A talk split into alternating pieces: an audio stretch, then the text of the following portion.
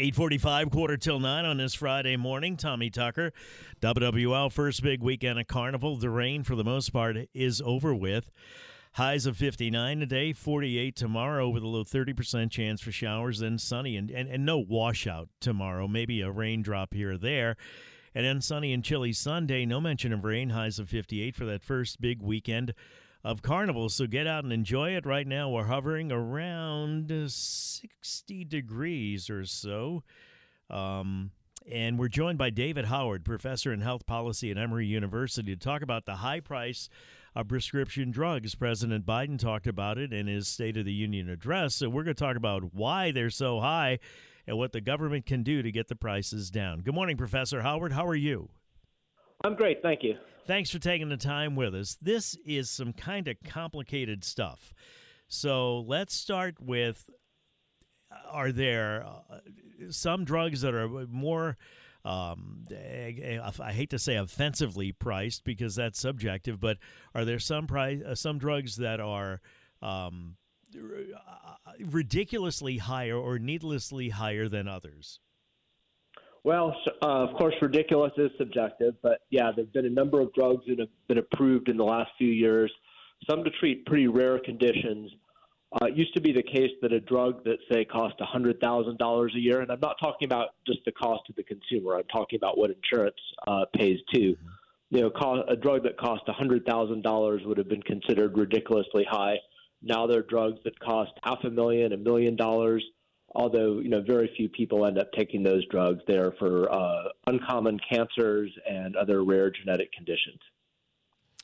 I uh, receive shots in my eye every five weeks, and the shots are like fourteen hundred dollars. But for insurance, I would have been blind in that eye because I couldn't afford to pay that.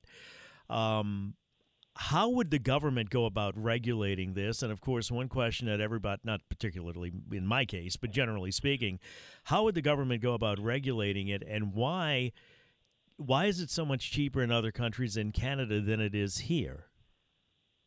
So, in other countries, uh, government, uh, the government health insurers and the government regulators are in some cases willing to say your drug is too expensive. If you don't lower the price, we're not going to cover it. And that's very different from in the U.S., where almost without fail, when a drug is approved by the FDA, insurers cover it, including Medicare. Um, there's one kind of very unprecedented uh, case that just happened last year where a very expensive drug came out for Alzheimer's, and Medicare said we're only going to cover it in clinical trials, and they didn't justify their decision based on the cost, but I think that had to have been part of it. But that, you know, the fact that that was such an outlier, such a rare event, indicates kind of the pricing power that drug manufacturers have in the U.S. So the answer basically then is that Canada has a single payer system and there is nobody else to negotiate with in the, in the United States. That's not the case? Well, that's part of it, but it's also true that in other countries they are more willing to walk away to say, you know, if you're if you don't lower give us a discount, if you don't lower the price of your drug, we refuse to cover it. Do companies often walk away? Uh, not rarely. Okay. No. So that being said, it would seem as though if the United States somehow, I don't know if they could do that. Would you be broaching antitrust laws if insurance companies were to band together and say we're going to do this or not that, or do they do it already? I don't think they could band together, but certainly there's nothing stopping a private insurance company from refusing to cover uh, certain drugs, and, and Medicare could do it as well. Um, the trouble is, there's just a lot of political pushback when an insurer denies care, and uh, yeah, that, has been tough. And there are also concerns, uh, you know, with the Medicare program that if Medicare were to get really aggressive on price negotiations, that it would discourage drug manufacturers from investing in new drugs. But that's what they do, right? And I hear that all the time, and I just wonder: would it just seems like we're playing a game of chicken here? Sick people are caught in the middle, and uh, nobody wants to hold the other one accountable. Accurate or not? Sure, but I mean, I do think it's unavoidable that if we were to control drug prices, there'd be fewer new drugs. And now that might be a trade off worth having. You might say, you know, the new drugs aren't that valuable. Uh, they don't have big gain, don't result in big benefits in terms of health. And so we'd rather have cheaper prices for existing drugs. Um, yeah, that's a reasonable argument to make. But I do think there's a trade off. So let me take a break. We'll pick it up here. We come back because I don't I don't see the likelihood of anything changing. What could me- the government do as far as Medicare goes? What could private insurers do? Um, and and again, I, I don't know how we know what big pharma would do in terms of developing other drugs. It, it just seems like David at the bottom line, we're subsidizing Canada. And maybe that's not the way to look at it, but it just seems that way to me. If you have any questions about the high price of prescription drugs, 504 260 1870. I'll pass them along to David Howard when we come back. Right now, time for traffic on WWL. 856, 4 till 9. Tommy Tucker, WWL, talking to David Howard, professor in health policy at Emory University. Uh, I got a couple of texts here, Professor, and I know it's one thing I've noticed as well.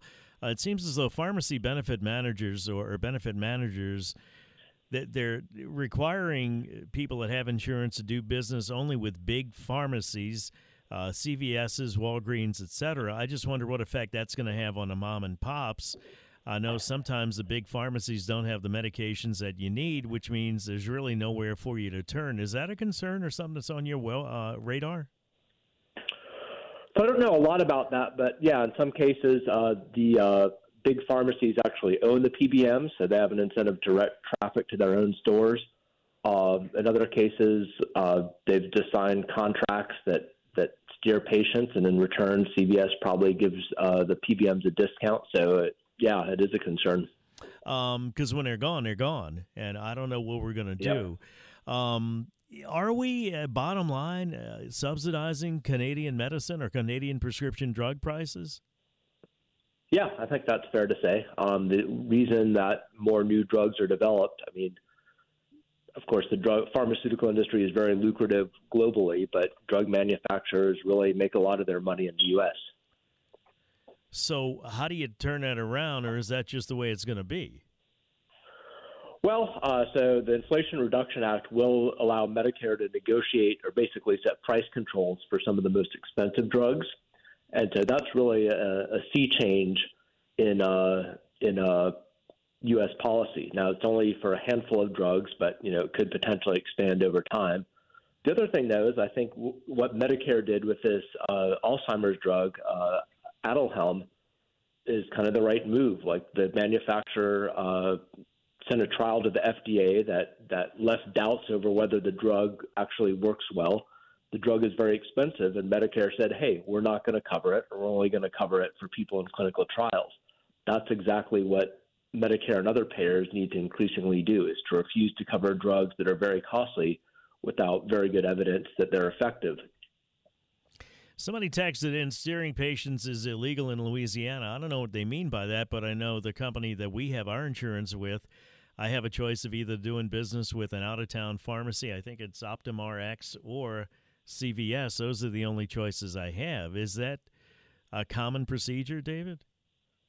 Yeah, I don't know. The states may have laws that, that protect independent pharmacies. I'm not as familiar with that part of the business. Well, I don't think it's accurate in Louisiana because that's the way our insurance works. Thank you, David. Any final thoughts?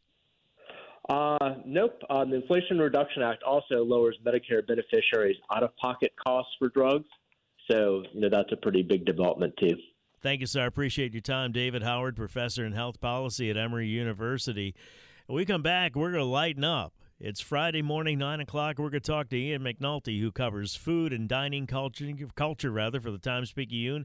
New Orleans Advocate. If you have any questions about eating or drinking in the city for this first big weekend of Carnival, Ian McNulty's your guy, and he'll answer those questions when we come back. Friday morning, feeling good. Tommy Tucker back in a flash on WWL.